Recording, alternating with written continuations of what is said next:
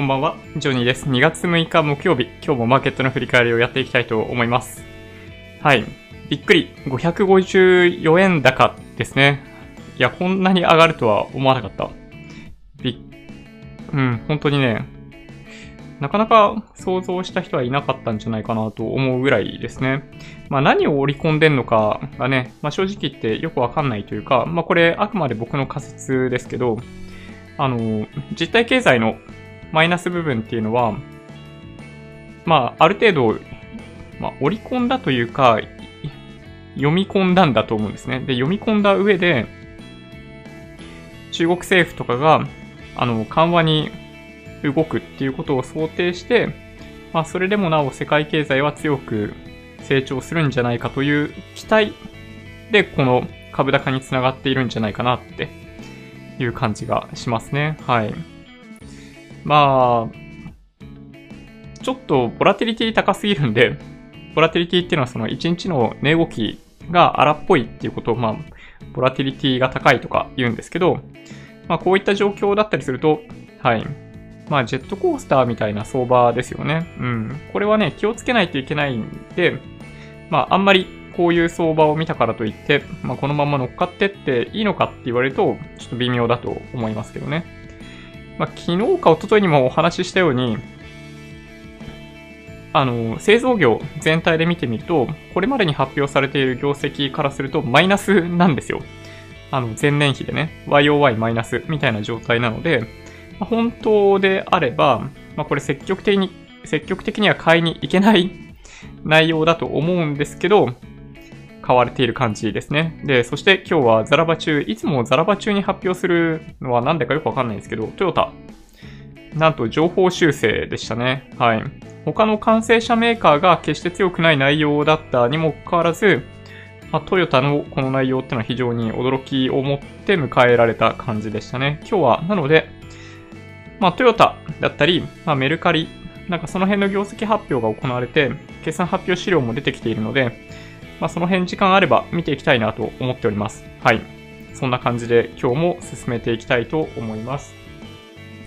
このチャンネルではいつもマーケットの振り返りや主要ニュースの解説、投資の tips などをお届けしています。もしよろしければ、チャンネル登録をお願いします。ちょっと鼻が詰まり気味。いや、本当にね、あの、まあ、なんでこんなに上がったんだろうとかってね、結構考えてしまいますけど、まあ、あんまり理由はないというか、そこに明確な理由は、まあ、常にないといえばないですね。はい。まあ、いいのか悪いのかはあれですけど、あんまり今の株価が高すぎるとか、低すぎるとか、こうあるべきだって思い込んでしまうと、間違った方向になんだろうな、買いとか売りとか入れちゃう可能性があるんで、あんまりそういうことは考えない方がいいのかなって僕自身は思ってますけどね。はい。まあ少なくとも、あの、今のモメンタムがどういう状態なのかっていうのはある程度知っとく必要があるかなと思いますね。うん。まあ勢いっていうのは必ずあるんですよ。だから、だからこそ波動の形になるんですよね。あの株価とかのチャートって。まあ株価だけじゃないと思うんですけど、なので、まあ、その点だけは理解しておきつつ、はい。なので、まあ、日本人逆張りすごい好きですけど、まあ、基本的には、まあ、逆張りはやめた方がいいと思います。はい。順張りスタンスで基本的には行くべき。まあ、順張りで行くべきだし、基本的には売りで入るべきではないと思いますよ。はい。理由は簡単で、経済成長とか世界の成長がある中でわざわざ売りで立ち向かう必要っていうのはないと僕自身は思いますね。うん。じゃあそんなわけで、マーケットの振り返りを、まあ、さらっといきましょうかね。うん。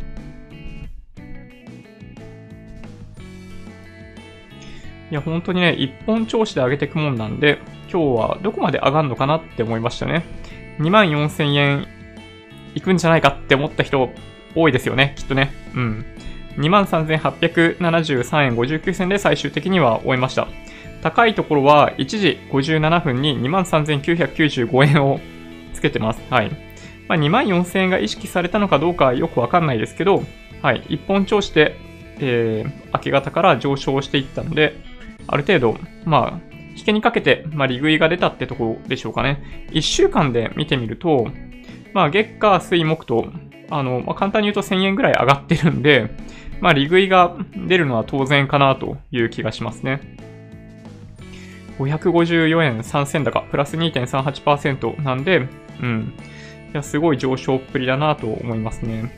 まあ、冷やしで見てみると、まあそうですね、過去2回トライしに行っているこの2万4000円のところに、もうあとちょっとみたいな感じでしたね。はい。この午後2時ぐらいの段階では。まあそこからちょっと下げちゃったわけですけど、はい。長い陽線がついていて非常に強いですね。5日線が急激に上の方向に舵を切っているのが、これでよくわかりますよね。うん。はい。まあこれを見る上で、まあ、ちょっとやっぱり日本株やや弱いなっていうのが、まあ僕は印象としてどうしても残っちゃいますけどね。うん。ちなみに、そうですね、ニューヨークダウがどういう形になっているかというと、そうですね、まあこんな感じで、えっと、まあほぼほぼ、もう、あの、高値取りに行くみたいなところまで来ているんで、やっぱりアメリカの方がやや強いかなという感じはしますね。ニューヨークダウは、まあそんな感じだし、まあナスダックに至っては、はい、もう、やりきっちゃってる 感じがしますもんね。はい。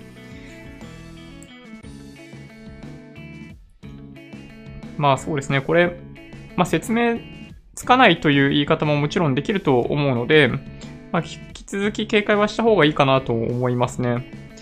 トピックス1736.98プラス2.07%ですね。うん。非常に強くって、チャートとしても、まあ、ほとんど日経平均と同じような形になってきてるなっていうとこですね。はい。それ以上でも、それ以下でもないという感じでしょうか。まあでもこれで、まあ、含み損短期的に出ていた人たちも、まあ、ほとんど含み益に戻ったんじゃないかなっていう気がしますね。うん。で、米ドル円ですね。今日は為替がそういう意味では、だいぶ円安進んだなという感じがします。米ドル円が109円85銭から87銭で取引されてますね。まあ、108円半ばぐらいまで円高が進んだ後、また再び110円台目指すみたいな状態になっているんで、まあ、この辺も、まあ、安心して買える材料になったかなって気がしますね。まあ、後でトヨタのお話ししますけど、まあ、想定為替レートトヨタだけ実は、あの、円高の方に設定してたんですよね。まあ、そういうのもあって、まあ、情報修正につながっているわけですけど、まあ、だいぶギャップがありましたね。で、今回の想定為替レートの変更で108円まで円安水準を想定するように変えたのかな？確か。うん。そんなのもありました。で、今日はそう、リートを見ていくんですけど、はい。マイナス0.23%となりましたね。日中高かったんですけど、まあ、結構売られた感じがしますね。で、これ、冷やしのチャートを見ていくと、まあ、なんとなくダブルトップっぽい短期的なダブルトップみたいな形にも見えなくもないので、そうですね。あの、まあ、ちょっと調整入るかもしれないという印象があります。はい。まあ、リート買ってる方は、まあ、そういう認識多少持っといてもらえるといいのかも。そんな感じですかね。ランキング見ていくと、まあ、言うまでもなくですが、売買代金上位を見ていくと、1位がトヨタですね。この1銘柄で、なんと1000億円売買代金稼いでるぐらいなんで、はい、とんでもなくでかいですね。今日に限っては。えー、続いて、ソニー、任天堂、ソフトバンクグループ、みんな強いですね。で、ファーストリテイリング、東京エレクトロン、三菱、三菱 UFJ、武田、村田、日本電産、資生堂、キーエンス、Z ホールディングス、パナソニック、三菱商事、リクルート、KDDI、三井住友、パンパシフィック、こんなとこに入ってますね。なんか出てるのかな？プラス17.74%、ファファナック、みずほ、アドバンテスト、伊藤忠商事、信越化学、信越化学、日立、富士通、花王、ホンダドコモ、えー、オリエンタルランド、えー、NTT、第一三共みたいな感じかな。うん、みんな、上昇しているかと思いきや、東京エレクトロンだけ下がってますね。うん。なんでだろう。ハイテクが売られているというわけではない。アドバンテストとか、信越化学とか、プラスになってるもんね。だってね、そういう銘柄。東京エレクトロンだけ売られている。うん。まあでもそんな感じかな。いや、本当に、まあトヨタ様々かもしれないですね。はい。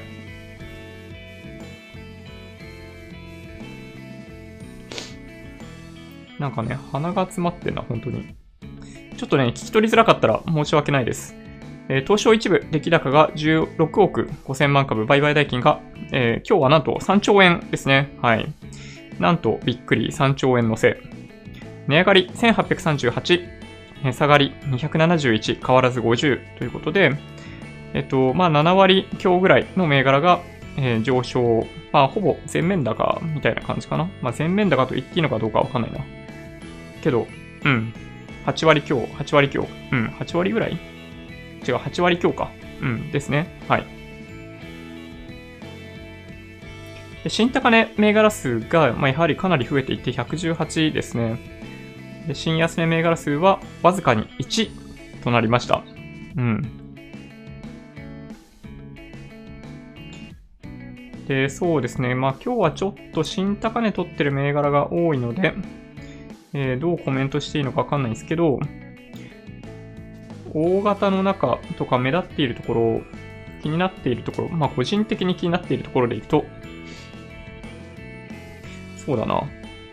東急不動産連日乗ってますね。えっ、ー、と、あとは、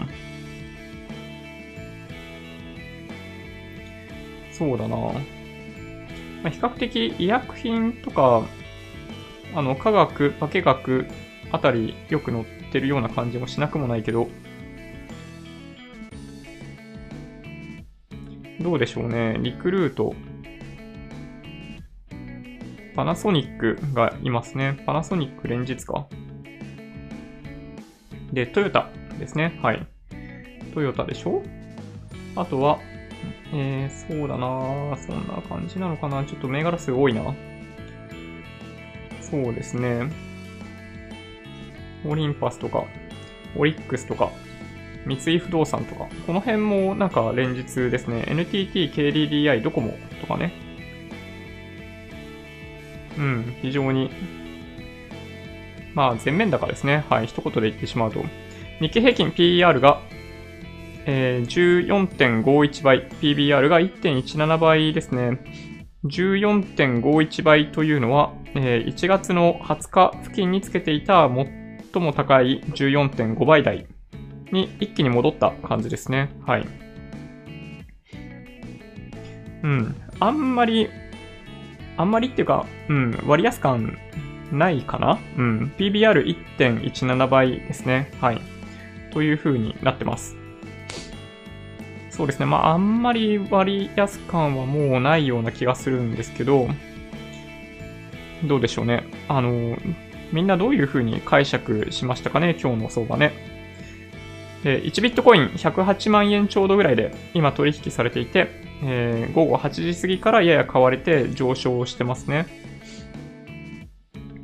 はい。まあ、これほっとけばいいだけといえばいいだけなんですけど、そうですね。前回の高値が、あの、ビットコインのチャートを見れる方は見ていただくといいと思うんですけど、前回の高値がだいたい、えっと、去年の10月25日とかその辺にあるんですけど、まあ、そこを超えてきそうですね。はい。まあ、そこを超えてくると、次はまあ110万円とか、まあちょっと、どうでしょうね。ちょっと節目という節目がどこにあるのかよくわかんないですけど、はい。そんな感じかな。まあ、目指せ、まあ、150万円なんですけどね。はい。前回150万円トライしてダメだったみたいな感じなんで、はい。そんな感じかな。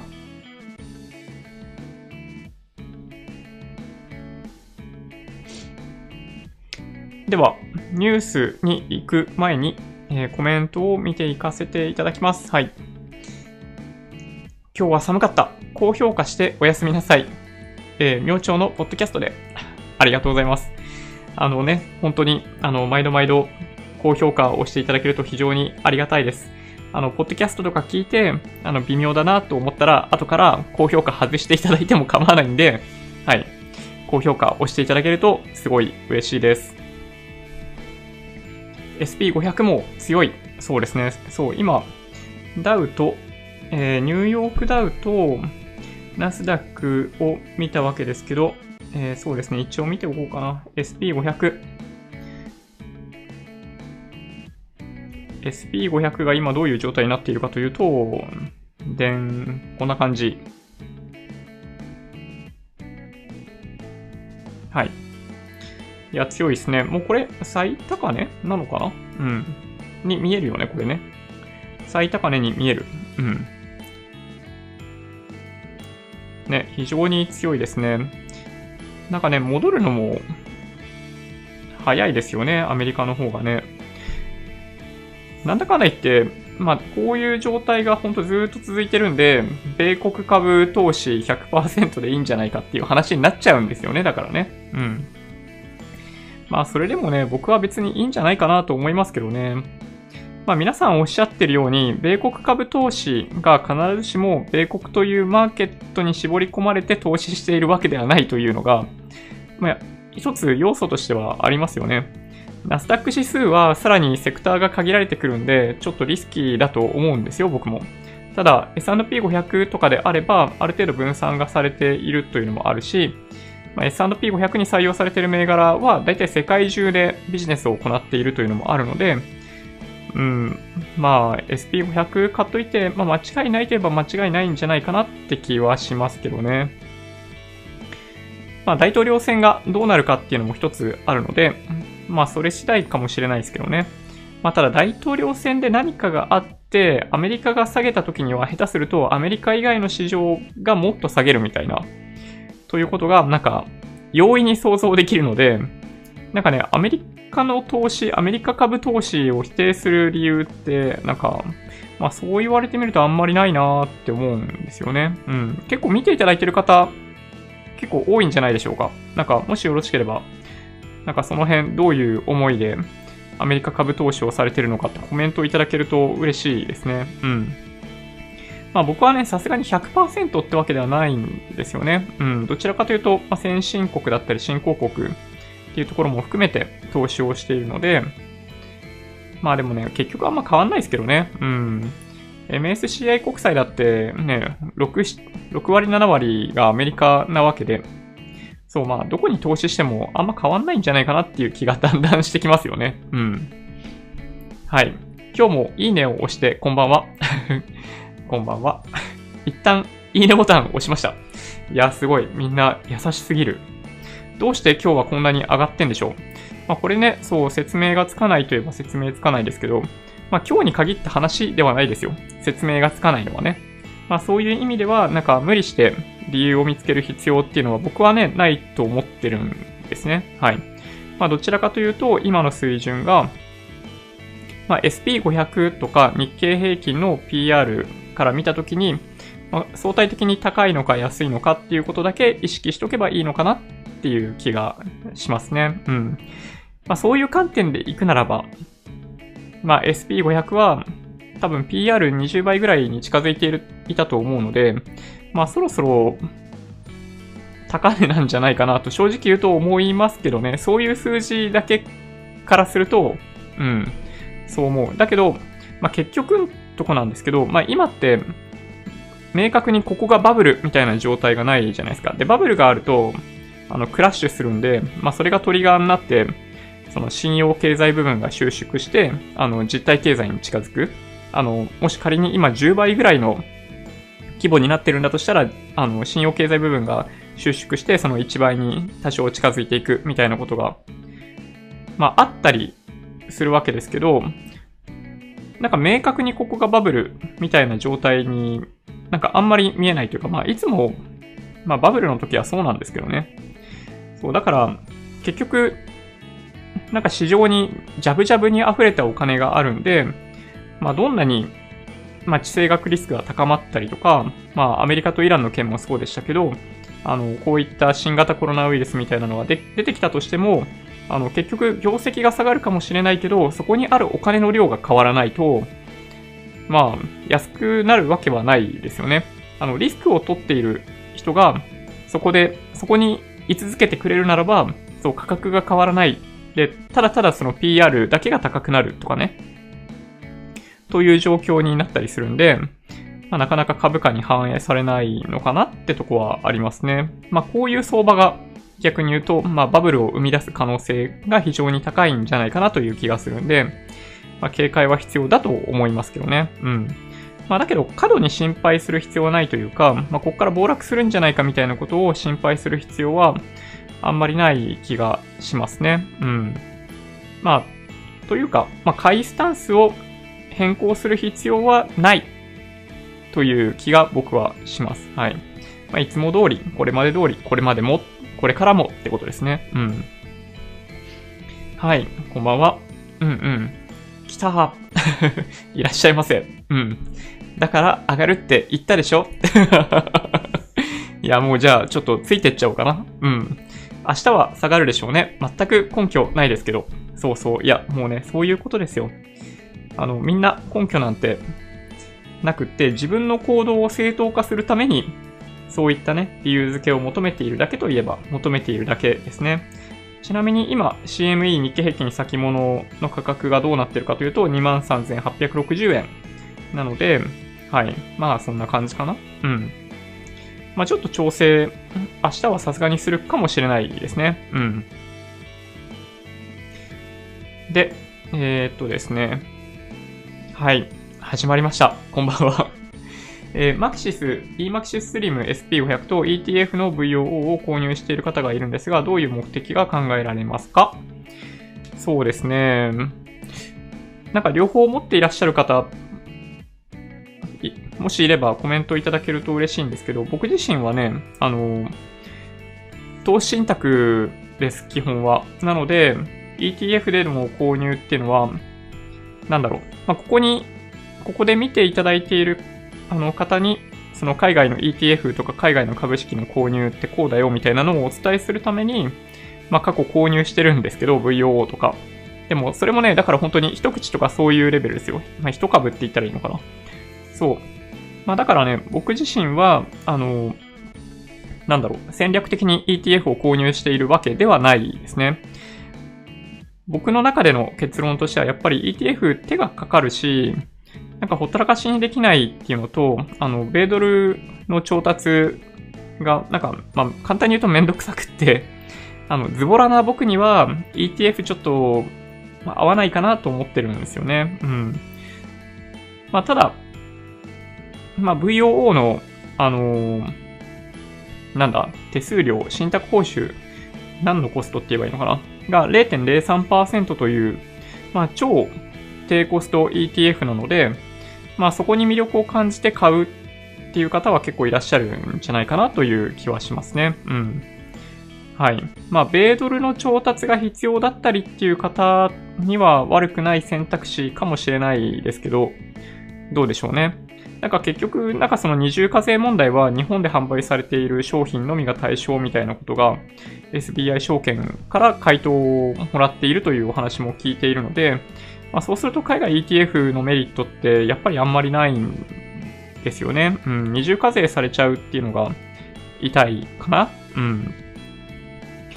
そうですね。分配金、毎回毎回、まあ、30%弱ですよね。10%引かれて90%分に対して20.315%なんで、そうですね。まあ、大体28%ぐらいってことか。ね、取られてしまうのは、やっぱり ETF、海外 ETF 辛いなと思います。国内の ETF であれば二重課税問題は逆に言うと回避できるんですけど、その分、信託報酬が、例えば昨日、昨日か一昨日にお話ししたマキシスの SP500 とかもそうでしたけど、まあ、ちょっと上がっちゃうんですよね。うん、海外 ETF と比べると。そうすると、なんか、ね、メリットってなんだっけなーっていうところがしてきて、そう最終的にはやっぱ投資信託っていうのが、まあ僕なりの結論なんですよね。うん。なので、まあ海外 ETF を使いこなせるとかね、海外 ETF やってると、まあ楽しいといえば楽しいので、まあそういうのがもしかしたら目的としてあるかもしれないですけどね。まああとは、まあ配当分配金みたいなとこでしょうか。トヨタ2.5兆とか もう想像つかない。ね、ほんとそうですよね。トヨタがね、すごいんですよ。どうしよう。なんか、言っちゃいます？トヨタ。トヨタの話からいきますか？なんか連日ウイルスの話ばっかりしてもね、あんま面白くないですもんね。トヨタ、通期営業益、えー、なんと2兆5000億、情報修正。で、これがですね、実はコンサバな予想だったんですよ。まあ、いつもコンサバといえばコンサバなんですけど、まあ、日本の企業はだいたい業績予想をコンサバに出しがちなんで、まあ、情報修正されるケース多いといえば多いんですけど、はい。2兆5000億ですよ。売上じゃないですからね、これね。いや、ほんとね、びっくりしますよね。まあ、ザラバ中に発表されたということもあって、まあ、株価結構動いたんじゃないかなってとこですね。はい。営業利益見通し情報修正ですね。はい。一方、感染が拡大する新型コロナウイルスの影響は見通していないというのが、えー、発表としては残っているんで、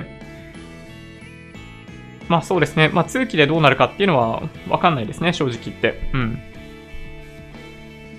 で、2020年3月期営業益見通しが1.3%増2兆5000億円で情報修正で、従来予想は、えー、2.7%マイナス2兆4000億円だったんで、まあそこから1点増益ですね。はい。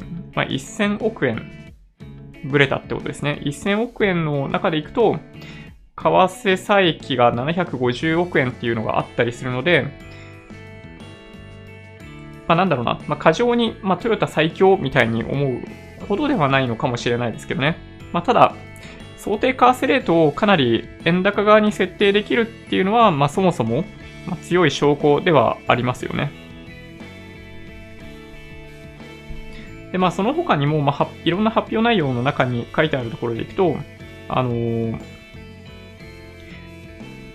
コスト、あの、なんだろうな、その原価の部分の改善とかっていうのもかなり効いてるよっていう話があったんで、まあそうですね。まあ非常に強いなってとこですね。で、他の完成車メーカーと比べると、本当に、この決算内容は、まあ光ってるように確かに見えますよね。うん。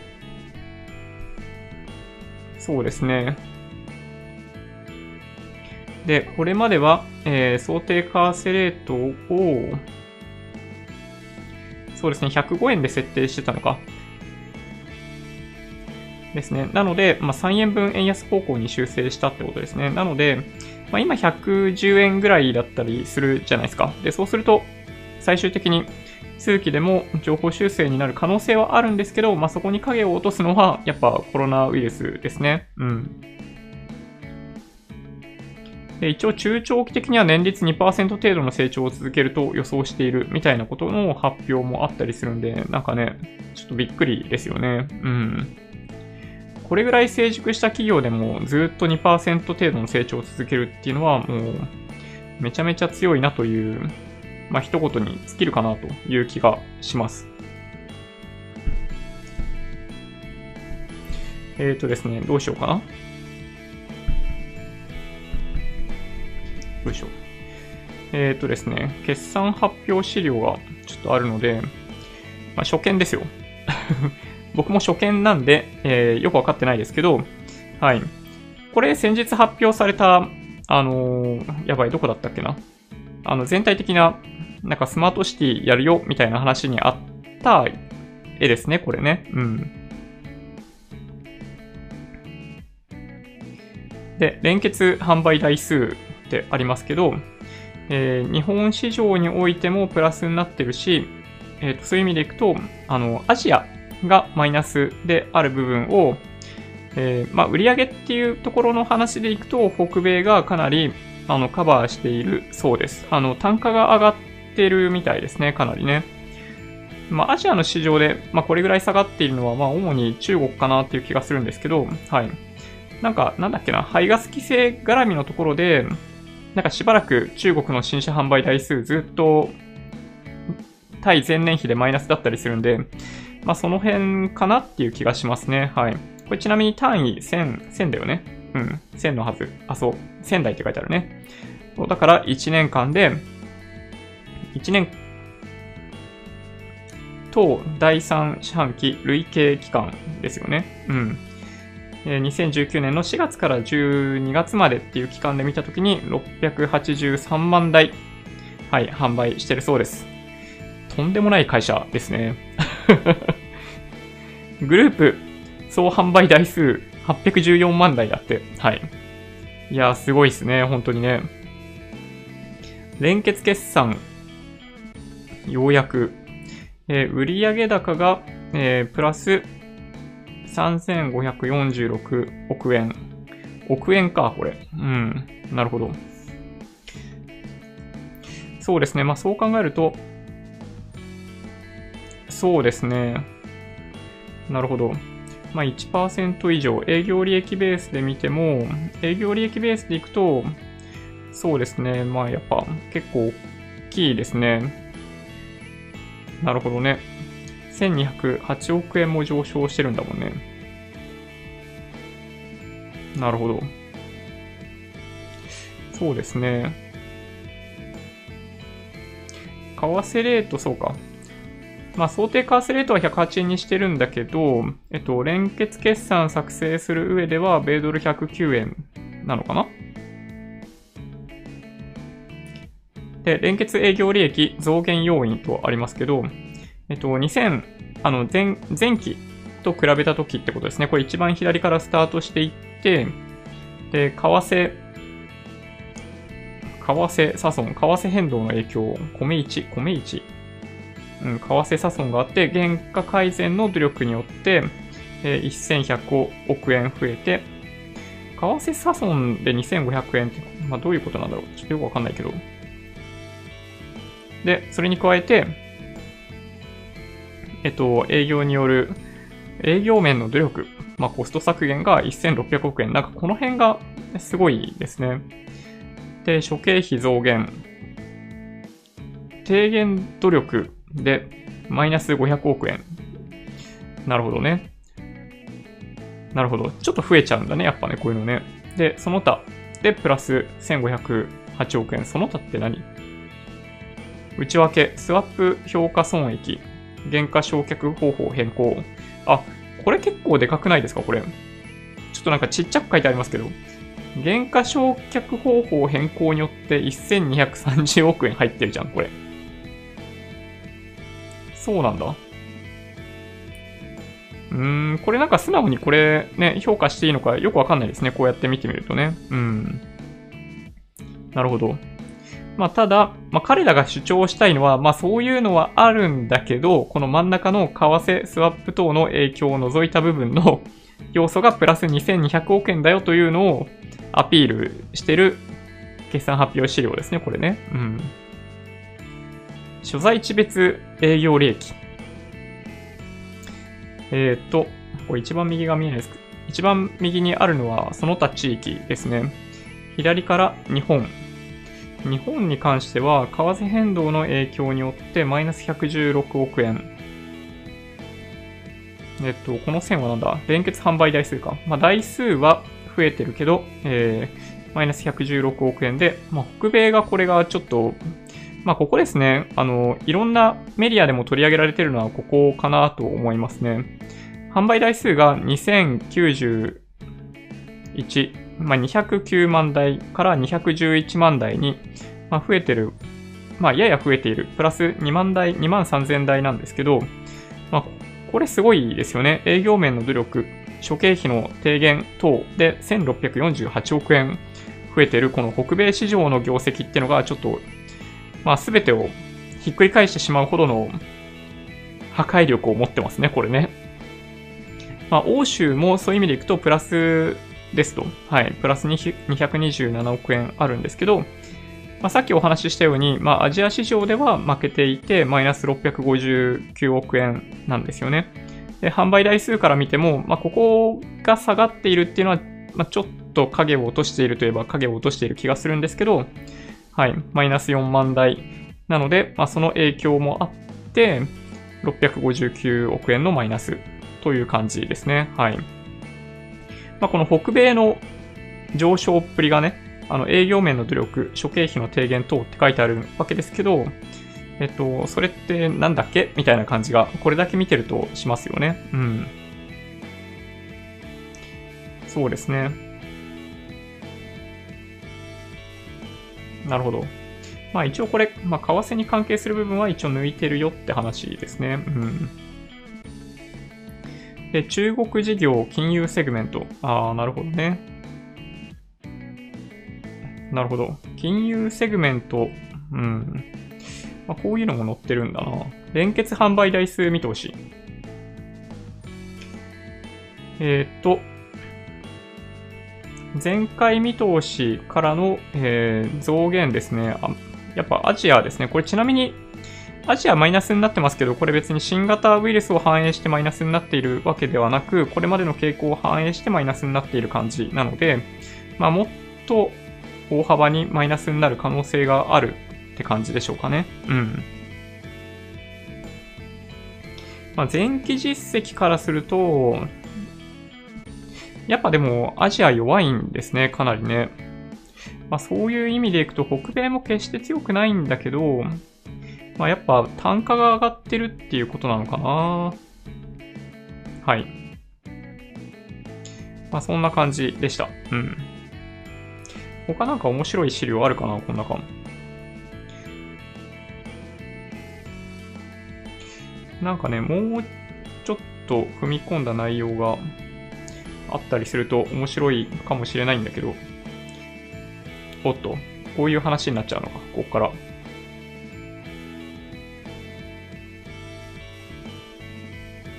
なるほど。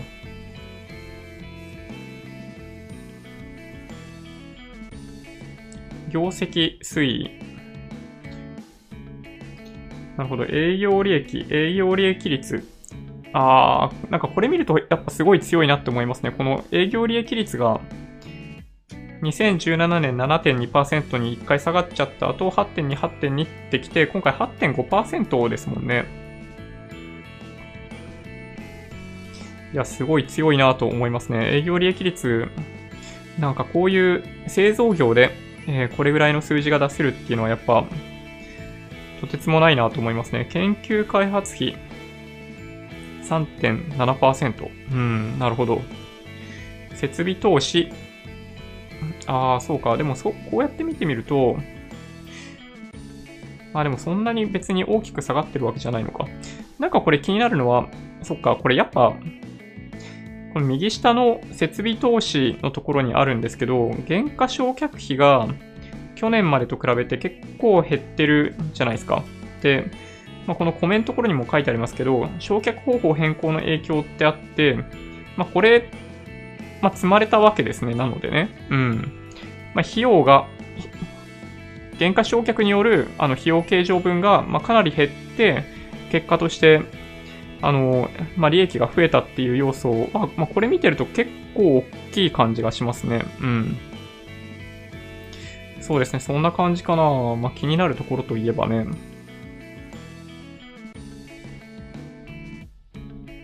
なんか素直に、なんかこれを見て、あの、喜ぶべきなのかどうかと言われると、ちょっとよくわかんないですね。なので。はい。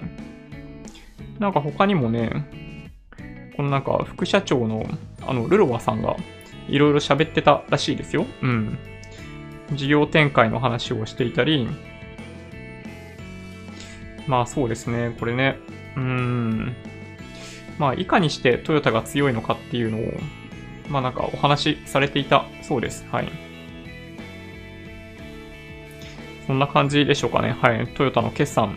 なんか興味がある方は、まあ、リンク貼ってあるんで、まあ、トヨタ IR とかでググっていただいても見れると思うので、はい。まあちょっとマニアックかもしれないですけどね。はい。業績発表資料は比較的見やすいので、まあ、僕はお勧めします。はい。決算単身とかは、あの、それこそ簿記とかちょっとやってる方じゃないと読むの難しいかもしれないですね。その科目が示す意味が、なんかパッとイメージできないと、まあわかんないというか、まあでもそんなにね、あの厳密に一個一個見てるわけじゃないですけどね、決算単身もね、あの、どっちかっていうと、前期と比べたときに決算単身というか、そのバランスシートとか、あの PL とか見てたときに、すごい数字の上限があるところだけ見るんですよ、基本的に。僕の場合はね。なので、まあ、順調に増えている分とかに関しては、まあ、あんま気にしないですね、正直言って。うん。まあ、今回で言うと、さっきお話ししたように、減価償却の方法を変更した部分において、1000何百億円っていう、まあ、利益が増えている要素があるようなので、まあ、それを認識しておくべきなのかなって気はしましたね。はい。まあ、もしかしたらそういうツッコミを入れている記事も上がってるかもしれないですね。まあ、少なくともさっき僕が目にしたブルームバーグの記事にはそういうコメントは特にはついてなかったかな。うん。いや、でもね、本当トヨタ、まあ、日本一の会社と言っても過言ではないかなっていうような 内容の決算だったと思います。はい。そんな感じでしょうかね。うん。メルカリとドコモの提携でメルカリは株価を上げてドコモは株価下げるのはなかなか興味深かったです。まあ、メルカリは、まあ、売られてたんですよね。その、海外なんだかんだ言ってあんまうまくいってないし、で、メルペイでとにかくキャッシュアウトをしまくっていて、あの、まあ、そのうちお金なくなっちゃうんじゃないかみたいなのがあったんで、メルカリやばいよねと。で、LINE はソフトバンクグループとくっついたけど、メルカリどうすんのみたいな感じに、まあ、なってましたよね。なので、あの、LINE の発表の後、メルカリももしかしたらあるんじゃないかっていうのが、まあ、どこそかで言われていたので、まあ、一部買ってた人もいましたけどね。はい。まあ、なんだかんだ言って、そうですね。メルカリ、ドコモ陣営、えー、LINE ソフトバンク陣営というふうに、結果としてはね、うん、マーケットを二分するような形になったかなという気がします。今日は、まあ LINE も、LINE じゃない、メルカリも、そう、業績発表がね、出てるんですよ。えっ、ー、とですね、これも見てってみましょうか。ちょっと待ってください。えー、っとですね、メルカリ、えー、2019年10、12月期赤字拡大。国内堅調だけど、アメリカは、えー、顧客を獲得するのに、要するにマーケ費をずっと払っている状態から、ま、今も変わってないよと。で、メルペイは、まあ、とりあえず赤字垂れ流しだったんだけど、えっと、D 払い、ドコモとの連携で、えー、今後はなんとかなるかも、みたいな感じですよね。はい。10、12月売上高は前年同期比39%増の184億円。営業損失は618%悪化の68億円ということですね。はい。なんと表現していいのかわかんないですね、もはやね。うん。いやー、すごいな。そうですね。ちょっと資料見ていきますか。資料を見る方がいいよね、きっと。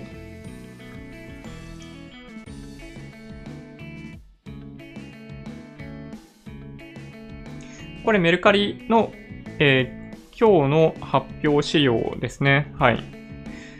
なんか、メルカリのアイコンって、なんかあの、ちょっと眩しい赤のイメージがあるわけですけど、ね、こんな渋い決算発表資料なんだなっていうのがちょっとね、意外でした。はい。まあ、こんな目次。決算サマリー、そうですね。えっと、えー、2級の進捗状況をハイライト。日本、出品購入のバランス最適化に注力、出品者数は順調に増加。まあ、先ほどお話ししたような、その、まあ、売上増加分の、まあ、主な支え役というか、あの、まあ、主力はやっぱり日本のメルカリ市場ですね。で、メルペイに関しては、えー、これね、メルペイスマート払い強化を継続。まあ、要するにこれ、まあ、そういうのじゃないと稼げないっていうのは分かってるってことですね。あの、後払いとかそういうのすごい頑張ってるじゃないですか。はい。あの、クレジットカードの会社とか、銀行とかもそうですけど、結局ね、あの、まあ、お金貸して金利で稼ぐっていう部分が、まあ、主力になっちゃうわけですよ、最後ね。そうなので、メルペイも、そう、そういった部分に注力したいっていうことだと思いますね。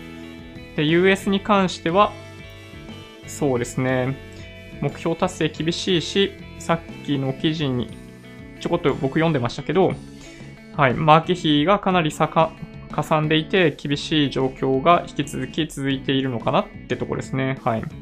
でこれ KPI だって。えー、GMV1683 億円ということです。これ全部合わせてですね。はい。で、売上高が184億円、営業損益、まあ損失、マイナス68億円ということですね。うん。いやー、結構増えましたね。YOY、えー、前期でいくと、前期？えー、YOY なんで、前年同期比でいくと、マイナス57億円。うん。ね、結構厳しい。まあ、結構厳しいけど、まあ、営業損失が大きくなってている部分は、まあ、ちょっと気になるし、まあ、あんま気にならないとも言えるんですけど、なんだろうな。この GMV って言われている、そのメルカリのトランザクションから生まれるそのバリューののことを指すと思うんですけど、これがね、プラス21%なんですよね。うん。C2C の事業ってそういう観点でいくと、まあここ5年ぐらいで急成長したマーケットだと思うんですけど、プラス21%ぐらいにまでなんか落ち着いちゃってるっていうのが僕の中では一番気になりますね。うん。まあ、競争が激しくなっているとはあんまり思えないんですよね。実質的に、あの、いろんな会社が C2C のマーケットに参入してますけど、まあ、メルカリに勝てそうなところは、まあ、正直言ってあんまりないかなと思っていて、まあ、そういう考えでいけば、もうちょっとシェアというか、その GMV っていう数字は伸びててもおかしくないんじゃないかなって思いますけどね。はい。そうですね。メルカリ JP プラス20%。まあこれですよね。だからね。はい。まあほぼ全ての数字は、この GMV はメルカリ JP から来てるってことですね。うん。営業利益率は32%ということなんで、まあ、C2C のあの、いわゆる、まあ、フリマアプリだけをやってる分には、まあ、結構な利益出るよってことですね。うん。で、メルペイに関しては、えー、利用者数500万人。これ利用者数500万人っていうのは、なんだろうな。えー、電子マネーの登録を行ったユーザーと、えっと、実際のコード決済、ネット決済、スマート決済とかの利用者の合計ということですね。うん。そう、だから、まあ、直近で、まあ、1回でも使ってればって感じですね。ちょっとだからこの数字は、他が発表している数字と比べると、ちょっとまあ、盛られている感じはしますね。盛られているっていうか、まあ、嘘じゃないんですけど、はい。だいぶ前に使って、それ以降使ってないっていう人も含む、含んで500万人ってことですね。そう考えると、ちょっとやっぱこの数字、弱いんじゃないかなっていう気がしますね。うん。で、アメリカのメルカリ事業、MAU290 万人。まあ、これね、でもよくわかんないですね、正直言って。はい。そんな感じですね。えっと、売上高、営業損益。売上高は、まあ、そういう意味でいくと、まあ、堅調に伸びていて、まあ、メルペイが入っているみたいなんですけど、この数字には。どうなんだろうな。純粋にちょっと、この後出てくるかなセクター別で出してもらわないと、まあよくわかんないっちゃよくわかんないですよね。で、営業損益に関しては、まあ赤字ずっと出てるわけですけど、まあどうなんでしょうね。うん。まあメルペイですね、これね。メルペイ始めてからずっと、あのー、マーケ費みたいなものがずっとかさんでて、浮上できないみたいな状態ですね。あの、LINEPay も同じですけど、メルカリ事業、えっと、この数字は、さっきのトランザクションボリュームですね、1544億円で、まあちょっと前、あの、1級があんまり多くなかったことを考えると、あの、よく伸びたかなという気はしますね。MAU、MAU は、ああ、でも順調ですね、これ見るとね。1538万人になってるんで、ね、一応順調に増えている。国内メルカリ事業だけ見ている分には、あの、全然数字としては悪くないような気がしますね。うん。そうですね。売上高、もプラス18%、えー、調整後営業利益率。そうですね、32%で45億円だもんね。そう、決して悪くないですよね、メルカリ。あの、国内事業だけ見てると、メルカリの。そうですね。まあ、なので、えっ、と、これは？メルカリ事業コスト構成。うーん。なるほど。調整後、営業利益。ああ。そうですね。どっかをすごい圧縮しているかと言われるとそうでもないけど、広告宣伝費はやや抑えているんですね、これね。うん。まあこれ、まあメルペイとかで使っている垂れ流し状態になっちゃってる部分を抑えるために、まあこっちのコストを下げたのかもしれないですね。最近は確かにね、なんかオンライン上でもメルカリの CM あんま見ない気がするのはそういうことかもしれない。事業別。そうですね、出品者、購入者のバランス。なるほどね。このタイミングでまた新たに出品者向けの対策を結構行っているという感じか。プロモーション施策。なるほどね。まあ、こういうオフラインでのアクティビティとかね、そう、あのー、まあ、フリマ事業の特徴的な部分でありますけど、どうやって出品者とかを育てていくかっていうのはすごい重要なんで、まあ、いろいろやってるみたいですね。そんな感じかな。メルペイ事業折り紙との統合及び、えー、新金中央金庫との業務提携。まあ、これ最初に見たときね、そう。まあ、この組み合わせは厳しいなってとこでしたよね。で、今日ね、どっかでニュース出てましたけど、折り紙に勤めていた人たちの7割ぐらいは、えっと、退職されてしまうそうですね。うん。まあ、それがやっぱ実態というか、厳しいですね、やっぱりね。うん。まあでも、やっぱり、まあ、買われたら辞める人多いんじゃないかなと思いますけどね、もともと。うん。そうですね。メルペイ折り紙統合、折り紙サービス早期黒字化。うん。まあ、どっちかっていうとこっちですよね。はい。D ポイント。そんな感じかな。結構枚数あるな。これ見てらんないな。はい。メルカリ事業、US そうっすね。流通総額みたいなのも問題ないような気がするんだけど、どうなんだろう。まあ、この辺、そうですね。認知度を上げるためにコストをかけるよっていうロードマップですよね。これね。簡単に言うと。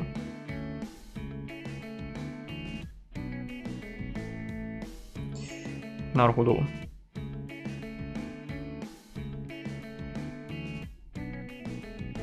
どうなんでしょうね。ちょっとなんか厳しい気がするけど。なんか、あんまり、その、コストの部分が書いてないですね。US のコストのこと書いてないけど、どうなんだろうな。国内メルカリ事業が40何億円っていう営業利益を出しているんだけど、全体としてマイナス60何億円ってことは、まあ、それ以外の部分は、そうですね。あのー、まあ、思いっきり赤字になっているということですね。はい。そんな感じかな。まあ、メルカリは悩ましいですね。国内メルカリ事業を、まあ、やってる分には、多分、あのー、なんだろうな。まあ、ドル箱というか、じゃんじゃん儲かるんだと思うんですけど、まあ、それだけやってると、やっぱリスクとしては大きいんで、まあ、事業を、まあ、展開していかないといけないし、海外にも展開していかないといけないみたいな環境の中で、まあ、やっぱそう簡単にいかないって感じですよね。まあ、国内各 EC とかもそうですよね。うん。なかなか海外展開でうまくいくっていうところはなかったりするんで、まあ、そういう状況なのかなっていう気はしますね、メルカリも。はい。ちょっとまたコメントに戻ります。美人投票は常に二重ですからね。二重。だからわけわかんないとも言えます。うん。まあ確かにね。えー、個人、小型株の投資信託はあんまり上がりませんね。なぜなんでしょうか？あー、あんまりウォッチしてないですけど、なるほど。まあでも指数が上がってれば上がるんじゃないかなという気はしますけどね。どうでしょうかね？うん。あの、まあ、小型株を購入している投資信託の商品の、まあ、中身がちょっとね、気になりますね。そういう意味ではね。まあ、ただ最近の傾向として、まあ、昨日、おとといぐらいは特にそうでしたけど、まあ、小型株よりも大型株が強いっていう状態が、まあ、しばらく続いていたので、まあ、そういう理由もあるのかもしれないですけどね。はい。最近、ポッドキャストのみだったので、久々のライブ、ああ、ありがとうございます。そう、ポッドキャストね、気がつけば じりじりじりじり再生数がすごい増えていて、昨日なんか改めて見たらびっくりしましたね。はい。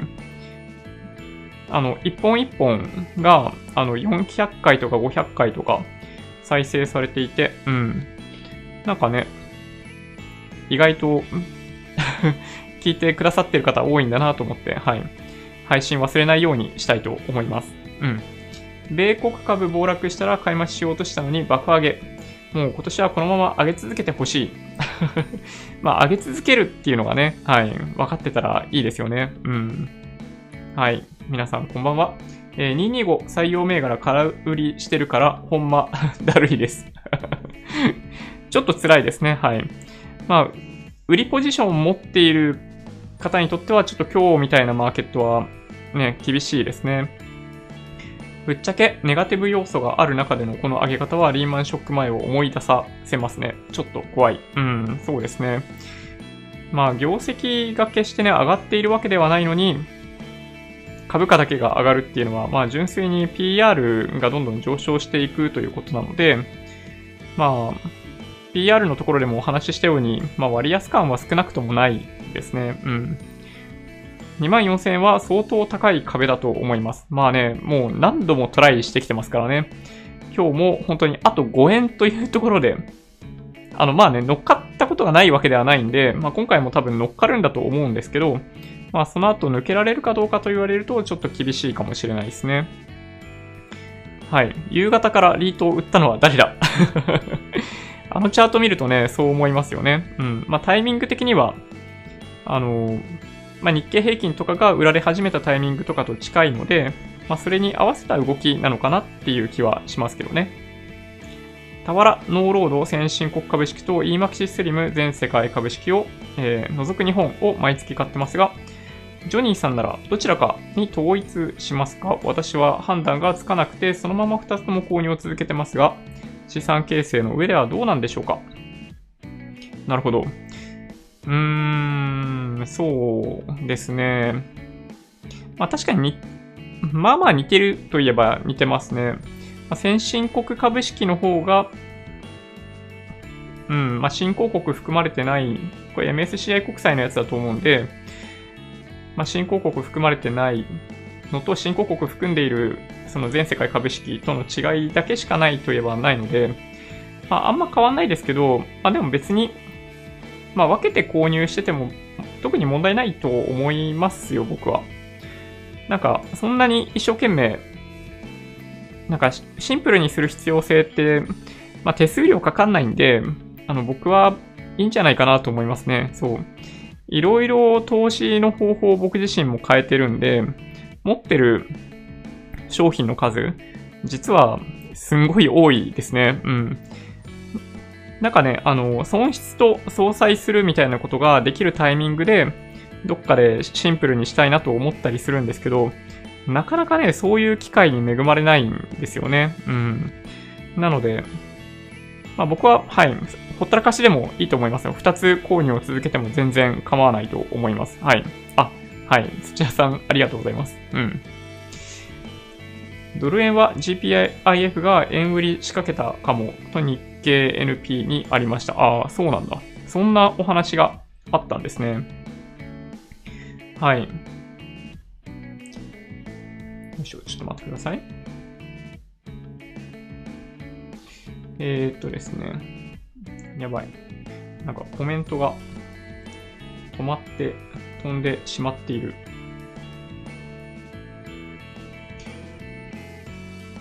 昨日は、えー、ナスダックだけがナスダックだけ勢いが落ちたんですよね。えー、テスラ下落のせいかな。うん。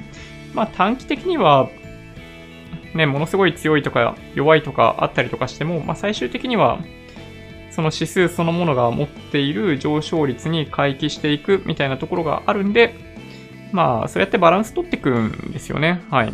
一方的にずっと上がっていくみたいなことは、だからあんまりないかなっていう気はします。資産売却、政府介入できず、元徴用工訴訟で韓国外相、どうでもいいけど韓国大丈夫か。ね、韓国、ちょっとね、心配になりますよね、ほんとね。うん。国際社会に復帰してくれる日はいつなんだろうか、みたいな感じはしますね。うん。なんかね、あの、レーダー照射の件から、まあ、日本では全然報道されていないわけですけど、あの、イスラエルの人が韓国訪れてたりとか、なんかいろいろ、あの、あるみたいですよ。うん。韓国とイランの話とか、ちょっとどこまでが本当で、どっからが、あの、噂なのか、ちょっとよくわかんないんですけど、気になる方は、えっと、韓国、イラン、イスラエルとかでググっていただけるといいかもしれないですね。で、その話の流れの中に、レーダー照射の話とか、で、まあ一連の話が多分ね、書いてあると思います。はい。はい。ダブルインバース上位にいたんで、限界を見越している人多いかも。うーん。なるほど。ビットコイン120万円で利確します。お。いいんですか ?S&P500、えー、1本言うと、浅田が投資を舐めるなって切れますよ。そうそう。なんかね、うん。まあ、それも一人一人の好みなんで、まあ何が良くって何が悪いっていうのはないですけどね。はい。まあリスクを取るということは認識しておくべきだと思いますけどね。うん。まあ全世界投資が安全であるのは間違いないですよ。分散っていう観点で。分散しているイコール安全だとしたらね。まあただ、まあどれぐらい上昇するかとかそういう話でいくならば、うん、やっぱ考え方としては違うかなと。まあ、マネーセンスが目指していることって、あの、資産の最大化ではないですよね。どうもね、話を聞いていると。その、あくまで、あの、なんだっけ、チーム7%としての、その安定的に増やしていくということを目指しているようなので、まあ、だから、なんだろうな、その、まあ、ゴールがそもそも違うんで、ね、まあ怒られてもみたいな感じがしますけどね。うん。まあ僕自身別に SP500 1本で言ってるわけではないんで、はい。あの、浅田さんに怒られるということはないと思うんですが、1475トピックス連動 ETF の乖離が1%近くありました。理由は何なんでしょうね。確かマーケットメイク連動なのに、あ、マーケットメイク方式なのに1%近く乖離があった。なんかそういう銘柄あると、なんか ETF やっぱ買いにくいなって思いますよね。うん。でもどうなんでしょうね。うん、マーケットメイク方式やっててそんな乖離が出ちゃうのか。買いづらい。うん。米国株が沈むときは世界が沈むときですからね。先進国も買ってますが結局米国かなと思ってます。うん。そう、僕もね、それはね、 agree ですね。はい。AMD の PER 見て驚いた。えいくつぐらいなの？もしかしてとんでもない数字になっている？ジョニーさんから学んで SP500 とかも多めに買ってます。まあアメリカ株投資はね、あの、まあさほどそんなに危険ではないと僕は思ってますけどね。あの、ナスダック指数とかは、まあ、ちょっと、まあ、やんちゃな側面あると思うんで、まあ、いつもそんなに進めてないじゃないですか。まあ僕自身も買ってないしね。うん。まあ、だけど SP500 とかだったらっていう気はしますけどね。SBI バンゴードバンガード500と EMAXI ストリーム先進国株式半々で投資しているので、私はアメリカと心中。まあそうですね。はい。100%アメリカと70%、6、70%アメリカですからね。うん。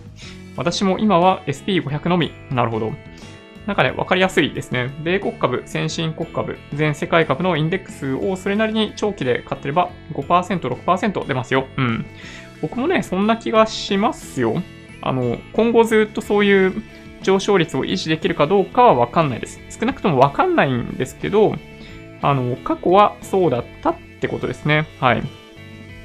なんかね、この前コメントを一ついただいていて、あの、日本の上昇率も変わんないんですよっていうコメントをいただいたんですよ。で、どうどう変わんないのかっていう説明も書いてあったんですけど、その方のコメント見ると、あの、過去100年間を見れば、日本もアメリカも上昇率変わんないですよっていうコメントをされて、なるほどと。なるほどと。わかりましたと。いう回答をちょっとね、させてもらってましたけど、まあ200年とか300年とか寿命があればね、はい、そんな感覚かもしれないですね。うん。いやーでもね、そう。あの、まあ数字って結構、まあ比べていただいた方がだからいいかなという気がしていて、まあそういう風に感じられる方も多いと思うんですけど、まあ高度経済成長期と今を同じ土俵に乗っけて比べるっていうのはちょっと無理があるかなと僕は思いますけどね。はい。まあ、ちょっとね、回答もらえると嬉しいなと思ってるんですけどね。そのコメントしてくれた方には、あの、ど、どこの数字を使ってそれ検証されましたっていう回答だけさせていただいてますね。うん。資産売却、政府介入できずって日本もかなり全近代ですが、えー、隣国はそれを上回りますよ。法律とは事情変更の原則は成り立たないものです。かつ、えー、事情変更の原則は成り立たないが法律。なんか、ん？どういうことかな？ちょっと難しい。事情によって、えー、コロコロ法律や、えー、憲法の解釈が変わっていたら、国民も外国政府も信用、信頼なくなります。うん。まさにそうですね。やっぱね、継続性が重要なんですよ。前の政府だったからとかね。前回の政権が違う政党だったからとか、そういう話ではないんですよね。国際社会においては。なので、いや、本当にね、あの、そう、信用されなくなるし、まあ、なってんじゃないかなっていう気がしますよね。まあ、事後法で裁くとかね、そういうのも、なんか法治国家としては、やっぱありえないような気がするんで、まあ、なかなかね、はい、某隣国に関しては、なんとか、まあ、復帰してほしいなと思いますけどね、うん。アメリカ株、超割高、バフェット指数100%。そうそう、そうなんですよね。あの、指数とかを見る限り、あの、決して買いやすい状態ではないですよね。うん、どう考えてもね。浅田さんはアメリカ株多くても3割って言ってました。うん、そうなんだ。まあ、あくまで7%を目指した時のポートフォリオをチーム7%は準備してるんですよね、多分ね。うん。まあ僕は中身よくわかんないんでコメントしづらいですけど。日経500円高。うん。正直何が起こっているのか、ようわからん。うん。いや、僕もね、さっぱりわかんないですよ。うん。ちょっとやりすぎなんじゃないかなと正直言うと思いますけどね。現状維持バイアス考えると、えー、投資信託の定期積み立てって初心者の投資戦略としてはかなり成功率高いと思う。ああ、まあでもね、確かにそうかもしれないですね。うん。先進国株式がアメリカを中心に適度に分散されていて、ベストな投資信だと思って SP500 買ってませんでしたが、ジョニーさんの動画を見て買い始めました。おなるほど。なるほど。まあでもそうですね。うん。まあ僕はね、ちょうどいいんじゃないかなと思いますけどね。まあ全世界株式でもいいし、先進国株式でもいいし、まあ日本入れてもいいし、入れなくてもいいしっていうね。あの、結局、買ってずっと持ち続けたら、まあ、100%日本とかだったりするとあれですけど、あんまそんな変わんないんじゃないかなと僕は思いますけどね。うん。日本だけじゃなく他の国からも本格的に相手にされなくなりそうですね。うん。ちょっとね、怖いですね。ソラチカルート世代ですか？ん？ソラチカルート世代？どういうこと？ソラチカルート世代ソラチカルートってなんだろう？ANA カード。なんだろうよくわかんない。ポイ活。ソラチカルート。あれ？これ修行している方たちのお話ですかね。うん。ところで、前々から思っているんですが、ドキ。設備投資の、えー、ジュブラーサイクルは7年から10年ぐらい。だから、とっくに大きな調整がないとおかしいはずですが、この点どう思いますか？ああ、そうなんだ。まあ、そのサイクルって、やっぱ、景気の循環のサイクルと近いんですね。そうやって考えると。まあでも、さっきお話ししたように、やっぱその金融引き締めに入っていかないので、まあ株価が下がんないのかなって思いますけどね。うん。まあだから、ちょっとやっぱ昔と状況どんどん変わってきているような気がするんですよね。うん。っていうのがね、まあ僕の印象ですけど、どうでしょうかね。そう。結局、そこら中にお金がジャブジャブあったら、そのお金を企業としては使わないといけないという認識が多分あるんで、まあ株価が下がりにくいんだろうなって気はしますけどね。まあだから、まあわかんないですけどね。うん。まあ今みたいな状況が長く続けば続くほど、次クラッシュするときには大きい可能性が、だからありますよね。やはり ETF は実質コストの低さかな。うん。そう。僕もね、そこは思います。ETF、まあ、バイアンドホールドである程度大きなロットで一気に買いに行くとかね、ができれば、まあ、良い選択肢じゃないかなっていう気はしますけどね。アメリカ株ですよね。チーム7%、30%って言ってました ?10% じゃなかったかなああ、そうなんだ。10%って結構少ないですね。そう考えると。トヨタって、えー、将来自動運転車販売するんですかねああ、まあ、希望も込めてしてほしいですね。うん。なんかね、今日、ニュース出てたな。ウーバーが、えカリフォルニア州で自動運転の、えー、実地テストを行う許可を取ったみたいなニュース出てた気がしますね。うん。そうだそうだ。あったあった。これね。そうですね。カリフォルニア州の行動で自動運転車をテストするための許可を再取得した。はい。そうですね、アリゾナ州で歩行者を死亡させた、えー、事故の後、テストプログラムを縮小していたんだけど、また再取得したってことですね。うん。なんかこういうのを日本ではね、到底まだまだできない段階ですよね。うん。いや、非常に辛いなと思ったりしますけど、やっぱね、実際の道路をどれだけ走らせるかだと思うんですよ。もうだから、アメリカと中国以外は自動運転で派遣を取れる国はないと思いますね、正直言って。まあ、ウーバーには、まあ、ソフトバンクとか、まあ、トヨタもそうですけど、まあ、出資してたりするんで、あの、直接ウーバーじゃなくって、あの、彼らが出資しているのは、まあ、ソフトバンクグループはウーバー自身に出資してるんですけど、あの、ソフトバンクグループとトヨタは、なんかその、ウーバーの、なんかその、なんだ、研究開発系の会社に自動運転系の会社に投資をしていたりっていうのがあるんで、まあそれをベースになんかうまく自動運転の車の開発っていうのが実現するといいんですけどね。どうでしょうかね。うん。私もアメリカ株は割高だと思っています。でも、大統領選やそれに基づく対外政策はトランプ再建に向けて、再選に向けて、え今のところ着実に進んでいるように思います。まだ横ばいからやや上げのまま大統領選に突入でしょうか。まあ、今後どうなるかわかりませんけどね。うん。そうですね。まあ、株はやっぱり先行性があるので、まあ、どのタイミングでっていうのがね、僕も気になりますね。まあ、今はトランプさん自身がいろんな政策打てる段階にあるんで、再選に向けて株高演出してくれると思うんですけど、まあ、どっかのタイミングからね、あの要するに、ま株高にしないといけないんだろっていうのを、マーケットが見透かして、あのアクションを起こしてくる。で、海外に関しても、もしかするとそういう行動を取り始める可能性があるんで、まあ、それを僕は、まあ、恐れているっていうのが正直なとこですね。それがいつのタイミングから始まるのかですね。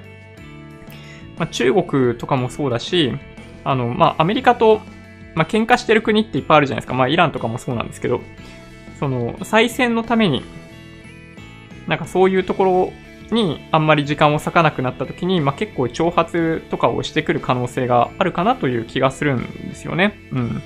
立場的に大統領選が控えた状態が、一番、まあ、立場は弱くなる気がするんで、まあ、そこが僕は気になりますけどね。うん。そうですね。えっと、日産東芝 JDI とかのせいで日本株への信用が自分の中でなくなりました。いやー、ちょっとね、そう。寂しい話ですよね、なんかね。なんか、ね、羨ましいような企業じゃないですか。なんかそういうところで働けたらいいなと思うような、まあ、キラキラした会社だったわけですけど、なんかね、こういう形で、ね、まあ、なんか不正だったりなんだったりっていうのが出てくると、すごい残念ですよね、やっぱりね。ジョニーさんは、えー、MacBook でマウス使用してますか？最近 MacBook 購入したんですが、トラックパッドが優秀でマウスを購入するか迷ってます。Bluetooth マウスって途切れたりしないですかね？えっと、基本は僕はね、トラックパッドで全てをこなしますね。はい。で、一応ね、あの、マウスじゃないんですけど、トラックボールを持ってます。あの、先日お見せしたかもしれないんですけど、あの、動画編集をするときに、まあ、基本カット編集なんですよ。僕結構あんまり喋るの得意ではないんで、間が結構空いてるんですよね。ところどころにすごいいっぱい間が空いている。で、口癖もあるわけですよ。で、それをカットしていくんですよね。編集された動画を見ていただいている方は、僕があんまり、えーとか、あーとかいうのが入ってないのに気づいてらっしゃるかもしれないんですけど、あれは言ってるんですけど、後からカットしてるんですよね。で、そのカットするっていう作業は、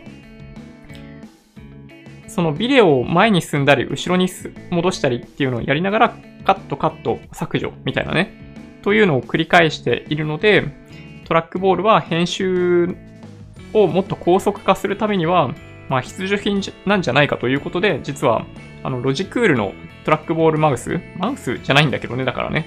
そう、買いました。うん。Bluetooth ですけど、うん、全然途切れるようなことはないですね。はい。まあ、ただね、なんだろう。なんて言えばいいのかな。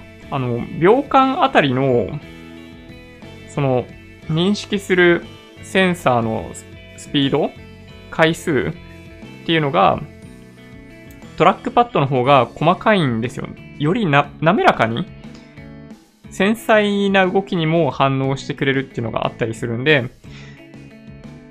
まあ、これがね、ちょっと悩ましいですね。そういう意味ではね。うん。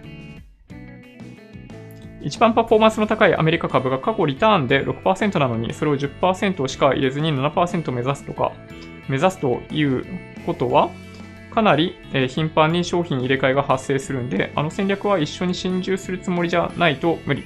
うん。どうなんでしょうね。確かにね。気になる。アメリカ株が、えー、上がるのは他に買うものがないから買われているという面があると思います。つまり、誰も乗り遅れたくないと思っている。ああ、それはね、ありますね。確かにね。あの、先頭を走っているバスがあるわけですよ。で、まあ、個人投資家は別にそれにね、走って乗り込む必要ないんですけど、まあ、機関投資家とか、あの、ファンドマネージャーとかもそうですけど、まあ、四半期ごとに高い成績を求められる彼らからすると、先頭を走っているバスにね、どうしても乗り込まないといけないんですよね、間違いなくね。いや、確かにね、はい、おっしゃっている通りかなという気がしますね。ロジクールのマウス買っていれば後悔はないですよ。寿命は短いですか？どうなんだろう。今使ってます。途切れません。ですよね。うん。え7%のからくりは頻繁な商品入れ替えでしたか？有料申し込まなくてよかった。うーん、どうなんだろう僕はわかんないけど。トヨタの原価償却方法の変更ですが、国内子会社の固定資産を定率法から定額法に変更した利益がプラスに働いているということは最近の設備投資の影響を減らし、減らし、うん、影響を減らしたのかもしれない。うん。なるほど。そうなんだ。定額法に変更したんですね。てか、定率法だったんですね。そうなんだ。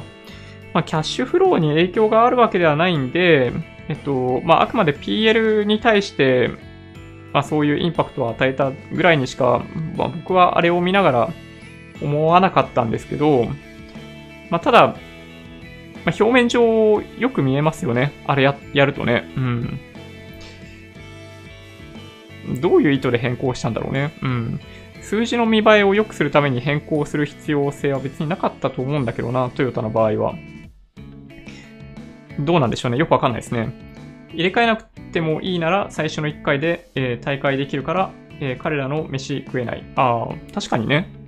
ああ、確かに。ああ、そうですね。はい。さすがですね。それ、正解な気がしますね。うん。一回入ってそれでおしまいになっちゃうんだったら、そう、継続課金する必要ないですよね、確かにね。うん。いや、おっしゃる通りですね。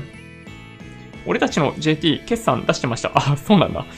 ちょっとあんまり JT 見てないな。ファミマの話もひどい。ファミマの話もひどい。なんだろう。なんか昨日かなんかに時短営業のニュース出てた気がしますけどね。はい。時間配分難しい。23時22分。どうしよう。はい。あ、いいねボタンを押していただけると本当に嬉しいっす。うん。2回押すと、はい、取り消されます。あの、内容的に微妙だなと、あの、思われたら、あの、2回目のいいねをポチッとやって外していただけるといいんじゃないかなと思います。メルカリは QR と ID の2本立て、えー、経営的圧迫している気がしません ?ID は、えー、住友だから大丈夫なのかな？うーん。あー、どうなんでしょうね。そうか。なるほどね。うん。メルカリどうなっちゃうんだろう。そう考えるとね。メルカリといえば鹿島アントラーズ。うん。なんかな、メルカリ事業を独立して頑張ってってほしいっていうのちょっとあるんですけどね。えー、スマホペイ自体がジャックマート孫子の商法なんで、それに乗ることへの反省が必要だと思います。メルペイ。なるほど。まあ中国はね、まあもともと、あのーまあ、アリペイから始まってますけど、まあ、今は WeChat Pay ね、まあ、全盛期ですよね。うん。メルカリのアメリカ事業はダメ。アメリカの住宅はでかいんで品物が出てこない。ああ、そうなんだ。ね、マーケ費を投下しまくってるんで、あれぐらいのトランザクションの量になってるけど、まあ多分それを止めた瞬間に終わりますよね、きっとね。あの感じだと。はい。過去100年間はチーム7%の方便です。なるほど。エルフの積み立て投資。え？何？エルフ ?7% は70年だったかな過去150年ならアメリカより日本の方が上がってますが、私は日経平均少なめに買ってます。ね、なんかもう、過去どこまで遡って集計するとか、もはやその人がこういう主張をしたいっていうのを裏付けるためにその期間長くしているとしか思えないですよね。もはやね。ロジクール、やっぱりいいですね。途切れなくて MacBook なら Bluetooth がいいですね。ありがとうございます。いえいえ。ロジクールいいですよね。うん。実質、えー、現状緊縮です。財務省のせいで。まあ確かにね。まあ、ジャブジャブに増やしてってくれてるかと言われると、そんなことないっていうのが、まあ日銀の買う量も6兆円買う予定の枠があるのに4兆円ぐらいしか買ってないみたいな状態だったりするっていう話を誰かがしてた気がするな。はい。現在アメリカの家計は極めて危険な状態。最近のレポ市場介入と逆イールドなどは悪いニュースは目白押し。そして殺人インフル。まあそうなんですよね。インフルエンザちょっとやばいですね。1万人とか死亡してるんで、新型ウイルスの心配している場合じゃないですよ、アメリカは。正直言って。みんなね、あの、マスクしている人をね、あの変な風に見る余裕があったら、みんなマスクした方がいいですよ。この新型ウイルスがあったおかげでって言ったら変ですけど、日本のインフルエンザ全然広まってないですからね。いや、すごいなと思います。はい。トヨタはプリウス、プリウスミサイルのために後付けセーフティー機能を発表。根本的に直せよと思うけど、えー、車つながりだと、メルセデスが、車つながりだと、メルセデスが AMD とパートナー契約、パートナーシップ結びましたね。ああ、なるほど。そうなんだ。まあ、メルセデスね。そうそう、メルセデス、AMD、確かにね。なんか、F1 のメルセデスチームも、なので AMD からなんか供給受けるんじゃないかみたいなの出てた気がしますね。うん。なんか他にもそれ出てた気がするんだよな。なんだっけな。なんかちょっと忘れちゃったな。メルセデスに、あ、でもそうだよな。AMD のことだな、多分。あの赤い色をどうやって入れるのかみたいな話を、あの F1 ライフチャンネルで、あの二人がお話しされた気がしますね。うん。いや、ちょっとね、そう、F1 のシーズンそろそろですよ。ちょっと早いかな。あの、新車発表が来週ぐらいから始まるんですね。もう今週からかなとちょっと勘違いしてましたね。来週なんで、あと1週間ぐらいありますね。はい。早く新車が見たいですね。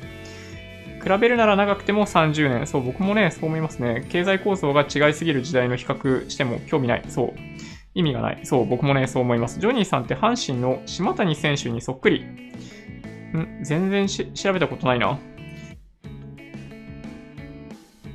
でも多分自分で見てもこういうのってわかんないんですよね、きっとね。島谷選手。あー。